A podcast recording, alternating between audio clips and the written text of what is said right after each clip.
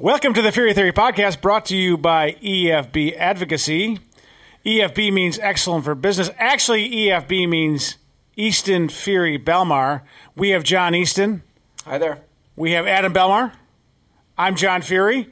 And we've got Clark Kent, the newest addition to the Fury family and the newest addition to EFB. He's here for the day. Take your Clark Kent to work day. Uh, and um, Clark Kent is a uh, rescue dog. He's around 10 years old. He doesn't have any teeth. Our next door neighbor, Wendy Grubbs, gave him to us so we can keep an eye on him, and he's a great little dog.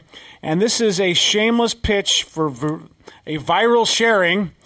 And if you are watching the EFB uh, Fury Theory podcast brought to you by EFB, and you like it, please share it with your friends uh, because we really enjoy doing this. And if you want to be on the show, let us know, and we will put you on the show because we have that much exclusivity. Yeah, John, we've been at this for a year now almost, and it's been quite successful. But sometimes folks will watch it, but what we really want is to give it a like, give it a share, and you know what? If you like Clark Kent, let us know. Maybe Clark can stick with us for our podcast. That would be awesome. John, what do you think about Clark Kent at our podcast? I welcome all newcomers to the podcast.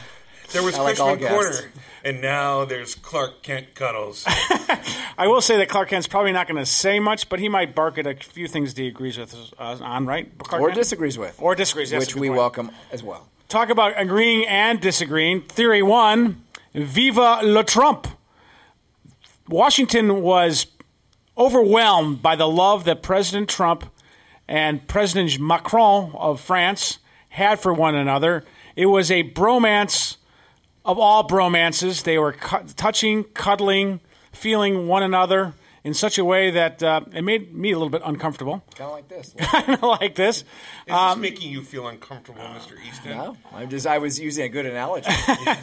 Let me say this. Uh, I thought the President Macron's address to Congress was very well received. I thought the, the state dinner uh, that really organized by Melania Trump was a huge hit, the first state dinner that the president had for any president. Uh, John Easton, uh, looking and thinking about this, does this uh, mean something good for France and the United States? Is this a turning point in that relationship? Uh, or is this just kind of uh, transactional? This this is one week in a, in a whole life of the presidency. It's a good question. I I think it's good for the United States and good for France just in general. And forget about the the major players in this in this play, which are the president and uh, the, both presidents. But I think that these visits from our very very important allies are really key, uh, and I think that we need to do them often, and it and in part because it's a reminder of how important they are to us. It is a reminder that no matter you know we're gonna all friends have ups and downs. We do with France. We do with the UK. We do with with Canada. But these are our most important allies. And I think what uh, President Macron did really really well was. I mean, you know, he, he just displayed a, uh, a a savvy with our president, and then he displayed a savvy with our Congress uh, when he went and he addressed uh, with the joint session, and he was able to talk about his priorities, which is fine. That's what he's here to do. But he played the White House, you know, the trip, the state dinner, the trip to Mount Vernon. Played that extremely well. I was, I was very impressed, and I thought, you know, President Trump did as well. I don't know about all this bromance, holding hands, and all this stuff was was was fun fodder. But in, it's nice to see when, when two people, two leaders, world leaders, get along well. Adam Belmar, you've been involved in these state visits before. You're working at the White House. Uh, you, what did you think of the staging of, of it all? So, uh, you know, when I worked at the White House as deputy communications director, the, the image of the president, what we see through the lens, was my charge. And I came to find out that the playbook for a state arrival ceremony and a state dinner are fairly tried and true. They're very complex. They have a good number of historical elements. There's a review of the troops. There's the fife and drum corps on the South Lawn. I thought they executed it particularly well. Um, and I think I agree with John Easton that it was a great image and uh, really put a little bit of luster on the president as a foreign leader.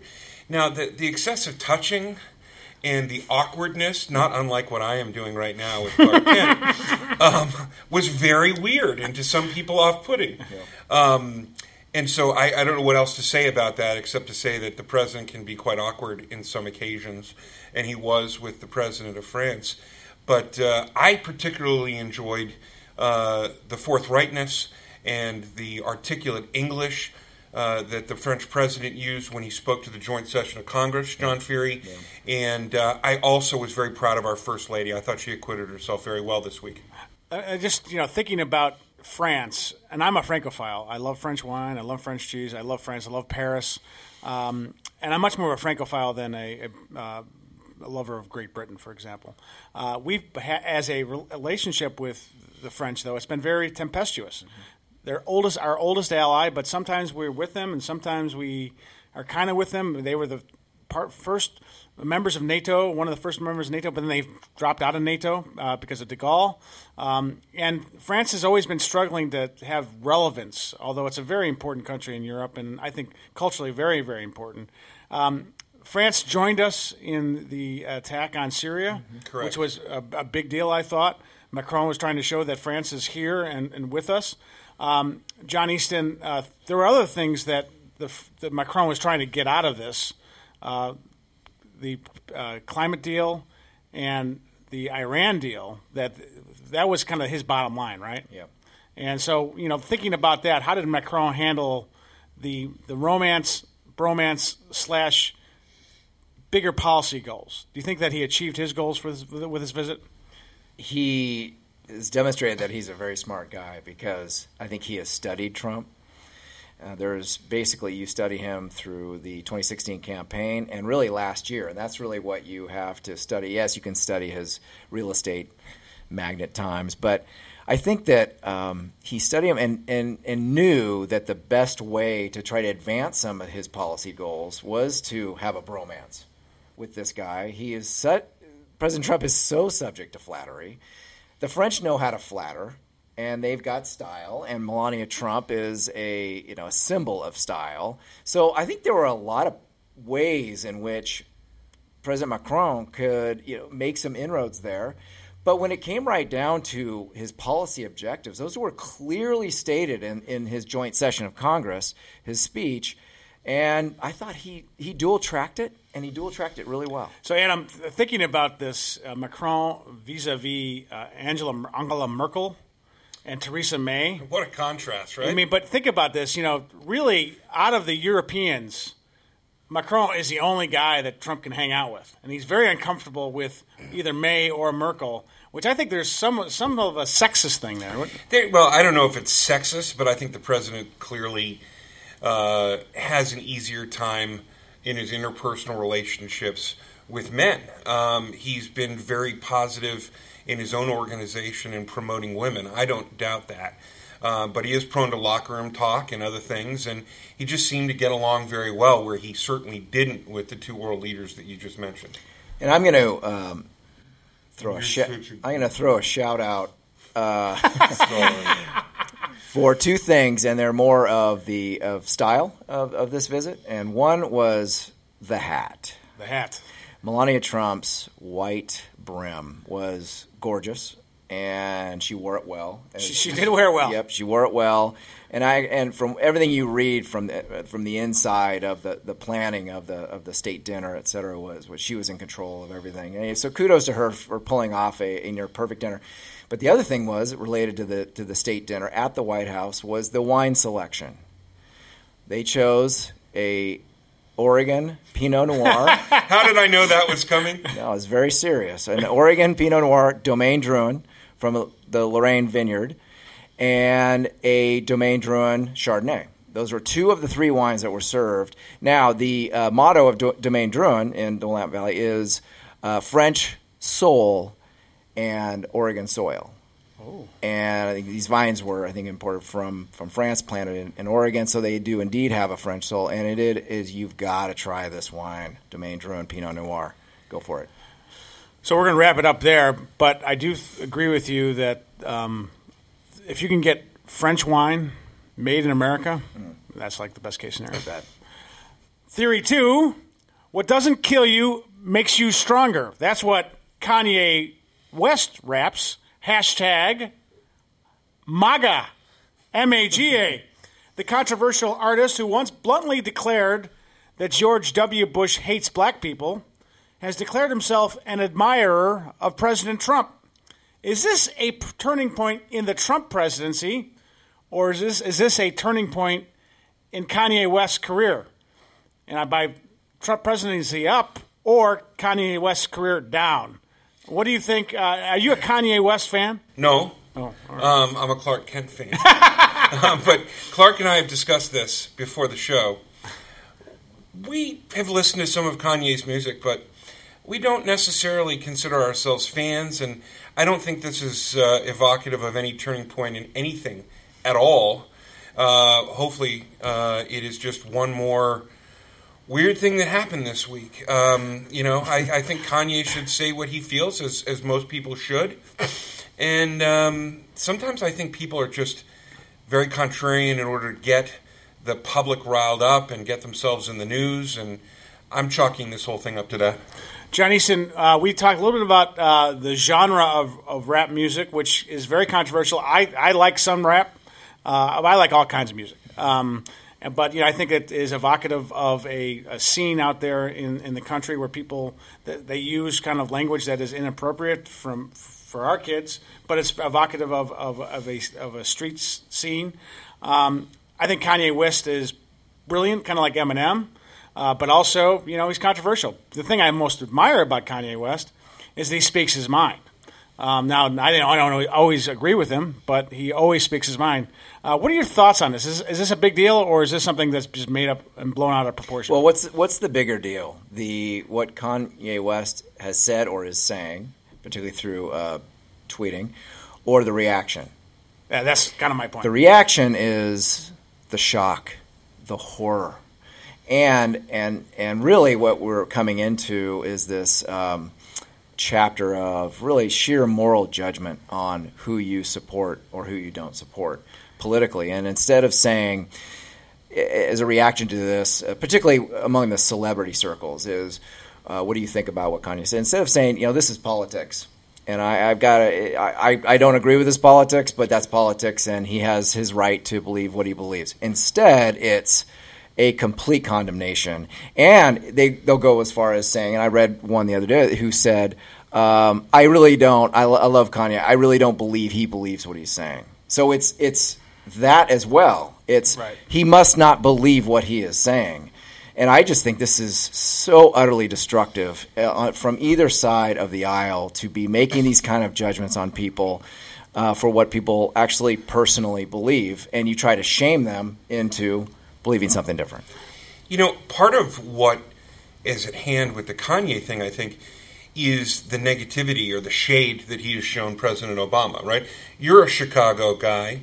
Um, one of the comments that he made was the president was, uh, when I say the president, uh, Barack Obama, president for eight years, nothing changed in Chicago. We've seen the unbelievable violence and gun violence and crime right there. So he's making a point, um, which I, is a personal point that he wants to make. I don't know why it should carry such enormous problems for everybody. It's demonstrably true. well, remember, Barack Obama called Kanye West an asshole. Or a jackass. or jackass, something that. like, called him. And Jon Favreau just tweeted out that Kanye West is an asshole. So, um, you know, there is a, a real thing there, uh, and I think that West is certainly right to say that the statistics weren't that great for the African American community throughout the most of President Obama's tenure, and they've markedly improved during the Trump administration. So you can say that you can make the case there. Um, I think that John's point is is really interesting, which is uh, if you come out in favor, if you're a, any kind of celebrity and you come out in favor of President Trump, you have to be ready for a backlash. You know, Roseanne Barr came out and said she she's actually doing a a whole TV series that's pro Trump, and you know, they had huge ratings at the first. There's a little bit of a backlash that she's facing. Um, I've watched the show, by the way. I like it. Oh, there you go. I have not watched the show. Uh, I tend to just watch the Golf Channel. Um, uh, but I will say that uh, John, uh, talking about the culture and uh, Donald Trump's view that you need to kind of capture the culture to get on um, and have these cultural touchstones to have an influence. It's not just about policy; it's also about culture. Uh, talk a little bit about that. Talk a little bit about how the, the Trump philosophy and, and, and why Kanye West could be important on this whole thing. Well, I think part of this is a, is a game, and, and Kanye know. I think Kanye knows exactly what he's doing, and in, this in this era of ratings and um, how many follower, followers you have, and this actually could, in, in the end, be a net positive for Kanye. Who knows? But I also think it's interesting to see how celebrities react to what you're saying. This Right. backlash. Right. Uh, some are just comfortable with it, and they'll just they, they say we're going to write it and we're going to see where it goes. And hey, more attention is good attention. Then there are others. Uh, I, I was just reading this this piece, and you guys probably saw it too on uh, Shania Twain. So she said, had I been in in this in the country at the time, I would have voted for uh, Donald Trump. Well, the backlash was severe. In fact, this columnist from uh, the Miami Herald, who got some some play on this, said basically people who support Trump have nothing to say to me or me to them. I mean, that was his conclusion in in in um, in taking down Shania Twain for for saying what she did. Like, how could she possibly say something like that? Right? I mean, it was a complete moral condemnation of a very popular country singer. And uh, Shania has really backed up, and she apologized actually for, for what she said. Profound courage. right. Well, yeah, exactly. So I You think may as well way to stick up for yourself. Right. Well, I mean, I, I think this just she probably looked at it and said, "Not worth it. Not worth it. I, I don't want to lose fans. I don't want to lose followers. I don't want that's that's too hot for me." And Kanye West is uh, apparently his reaction is the opposite, doubling down. He sent out a tweet this morning, right? Right, he did, and I think that uh, some rap stars are supporting Kanye. Like Common came out and said, "I, I, I, I don't agree with, it, with what he says, but I agree that he should be able to say it." Kim Kardashian came out in support of her of, of her hubby. Um, so this is all. I think it's all fascinating. Yep. It takes courage to hold a dog on a podcast. It takes courage to speak your mind. It takes more courage to hold a dog in a podcast. And you know, this dog, rescue dog. Clark Clark Kent, has been spectacular. He hasn't said a word, but his his quiet presence has really elevated the whole conversation. It's, it's inspirational. Inspirational. Theory three: blue wave theory. Dysfunction at the presidential level. Republicans barely winning in a seat that they had won by 21 points in Arizona, losing in Pennsylvania, losing in Alabama. Are the Republicans really doomed, or is the national media missing the real story? John Easton, are the Republicans doomed? I, I think we should all take a breath and and put it in proper context. That context is that this is a midterm election of a president's first term. Let's let's just just stop right there for a second. And those are always difficult, no matter who what party occupies the White House. Those are Right. Just difficult. know times. your history. Yeah. It- And and so in that vein, I think that it is going to be difficult for the for Republicans to maintain control of the House. I, I, I they definitely have a shot at it. I think it's going to be difficult uh, in the Senate. I think that it is going to be very difficult for Democrats to take the seats necessary to take the Senate. So, uh, Adam Belmar, um, you know, talking about presidential dysfunction, and I'm talking now more about um, what's happening at the cabinet level. Um, if you or someone you know suffers from presidential dysfunction, sorry, go ahead. Uh, well, that's an excellent point. Um, so we're- let's talk a little bit about Ronny Jackson because this is the president says this guy should be my uh, HUD sec- uh, VA Veterans Affairs Secretary, and then he can't be. Well, look, I, I personally know Admiral Ronny Jackson. I served with him in the White House.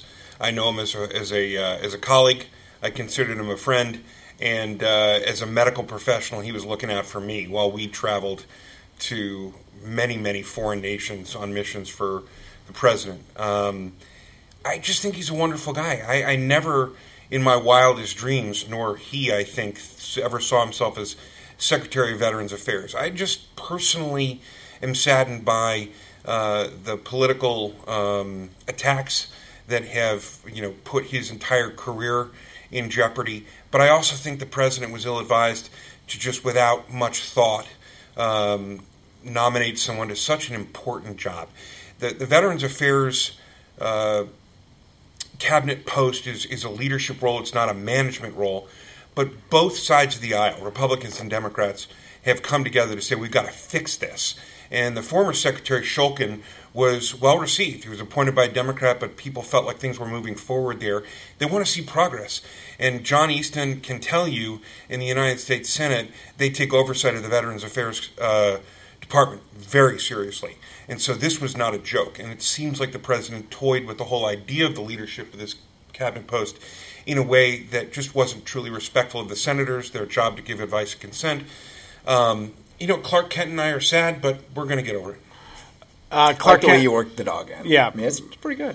You know, VA means veterans. Uh, this is just a veteran of many battles. Clark He's been Kent. through so many battles, yeah, and uh, he's found a home at EFB. You know, one of the things that I would say to John Easton, um, President Trump is attacking Jon Tester, who is in a very blue, red state in uh, Montana, over his torpedoing of his uh, really his pick, uh, Ronny Jackson. Um, do you think that this is going to hurt Tester? No, I don't think it's going to hurt Tester. I think that's a very shallow uh, uh, choice of an attack on Jon. I think you can attack Senator Tester on a lot of things, the tax bill being number one, but this this isn't. And and I, I think Adam's point's a very good one about uh, the Senate. Obviously, it takes its role of oversight ex- very very seriously.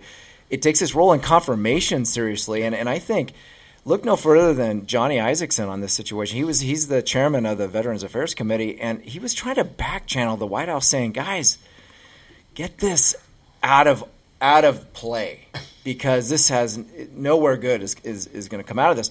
So I just I feel like uh, this was a bit of a disservice to Ronny Jackson, and and I, and I think that I hate to say it, but it's it's a disservice to uh, veterans who rely on on the the veterans administration to take care of their health care and their benefits. And now we're faced with uh, even longer and much longer time period without a leader at the helm of the Veterans Affairs Committee. You can point fingers, but these nominations, as Adam Belmar knows so well coming out of the White House, they have to be airtight. And, you know, I've kind of on the receiving end, uh, staffing in the Senate these senators want to know that the names that are that are being forwarded to them for consideration have been vetted thoroughly. That it, it, there are going to be no surprises on the senators in confirmation hearings, uh, walking down the hallway, getting getting ambushed by reporters. They want to know that the names that they're being forwarded are, especially the the, the same party, uh, are good ones that they can defend. And on this one, they couldn't defend this. There were too many so, allegations coming out. So, John, um, all of this is kind of a big Washington battle. Uh, jobless claims are at their lowest level since 1968. It was just announced today. The trade deficit has gone down 25%, lowest level in like 10 years. Uh, what's more important, Washington's dysfunction or a growing economy? And a, an economy that's bursting through the seams. A fact that people are working in all kinds of different places. What, what's more important? Well, I'll just. Uh, there's not even a question, and I think Washington has displayed dysfunction for what? How, how long now? I mean, it's just in as far back as we can really remember. It's been stated as being very a dysfunctional place and an unpopular place. But I think, and I, I know I've said this uh, on this podcast before, but I think it's really economy is, is going great. Uh, you know, as long as people are feeling it, wages are going up, and there there are benefits to point to, economic benefits to point to for your you know the average working American. But I believe that that has to defeat the hump of of uh, Donald Trump's behavior. Yeah, the I, the economy is everything, and all of the statistics you're pointing to are critically important. They will inform the voters' minds. But I also think it would be wrong to just say that the dysfunction isn't acknowledged. People see it, it is permeating uh, outside of Washington, D.C.'s news. And at the same time, we've had a little bit of good news this week that uh, the Secretary of State nominee, Mike Pompeo, got reported out favorably from the Foreign Relations Committee. All of this matters. The president needs to be able to keep all these balls in the air, but I do ultimately agree that uh, come election time, uh, it's it's all about whether you're better off today than you were two or four years ago. Let me let me sum up by saying I think that uh, Washington dysfunction is a feature of Washington and has been for a while. I, I, would say that the president, I think, is looking more and more presidential when he has these great events with the president of France, who treats him like a human being, and then with the possibility of having real peace break out in North Korea. Um, and you know the fact that the president does have a point on the Iran deal, which was not not that great of a deal, and you know the climate change thing, which was a disaster. Uh, and when you have this economy growing so so so strongly, that really help, helps make the case for Republicans. But Republicans have to understand that there is going to be, uh, as John pointed out, a huge backlash uh, because it's a midterm election, and the liberal progressive wing of this country are energized and if you talk to any member of Congress, they know how energized they are. So if Republicans don't run their best campaigns, they're going to lose. That's right. And I think if there is a silver lining uh, for Republicans as you look at the map, and I, and I want to talk about the Senate in, in, particular, it's that there are really good candidates running. Yeah.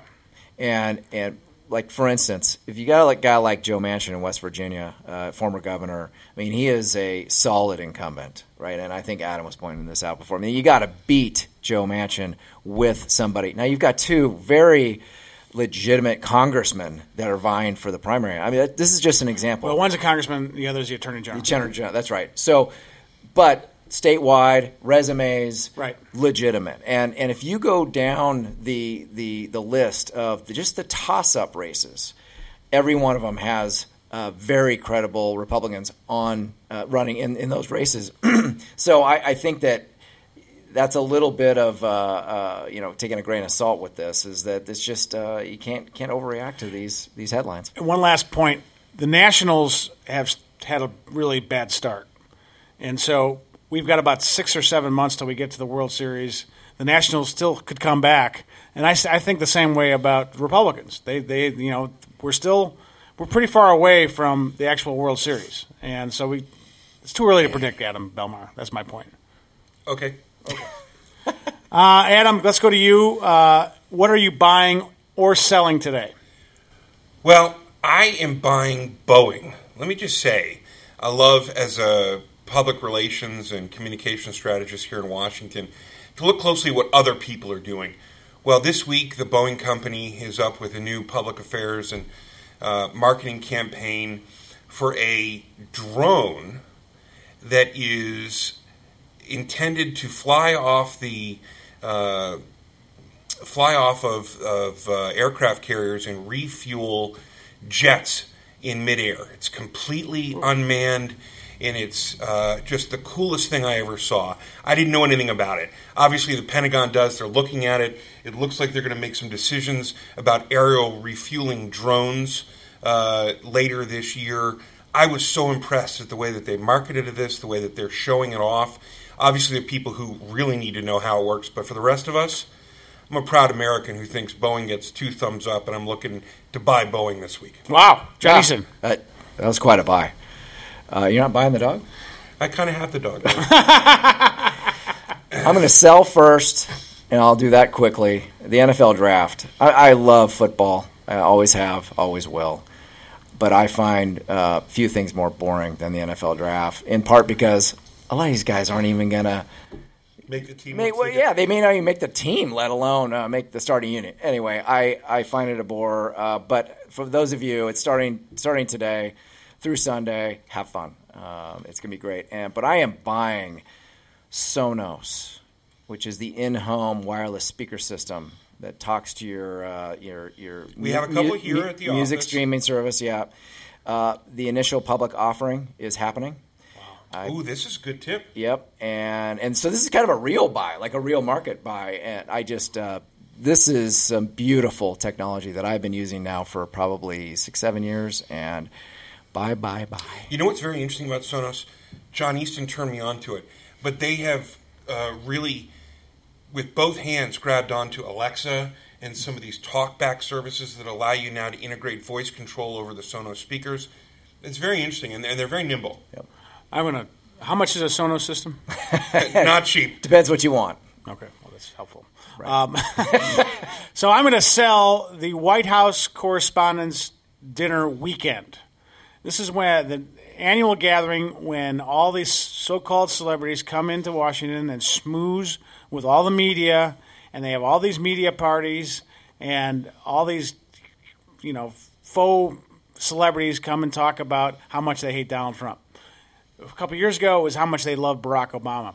It has gotten so low and so unpopular that even President Trump is boycotting this weekend for the second year in a row. Um, listen, I think that there's a really important uh, place that that dinner plays uh, in, in providing scholarships and uh, helping with a foundation that's important. But the fact of the matter is that the celebrity cult of all this, all these parties, uh, are over the top. And I think that there has to be a real big. What do you think about this, Clark Kent? I think I think I would sell the weekend. It's about time they did something else. And Clark Kent, do you have a buy or sell? Yeah, the Clark is kind of like a, a fireball, and the two of us together were very overheated at the moment. Yeah, I saw that. Yes. Um, so, uh, hey, thank you for joining uh, the Fury Theory podcast, brought to you by EFB. Clark Kent, thank you so much for participating. Uh, you didn't really add any any any thoughts to this. Well, whole he process. whispered to, to did Adam. whisper. I saw that Yeah, a couple times. uh, and this is this is awesome. Um, so, uh, thank you, and please, if you like this podcast or you like our dog, please share away. Thank you. Yeah, baby.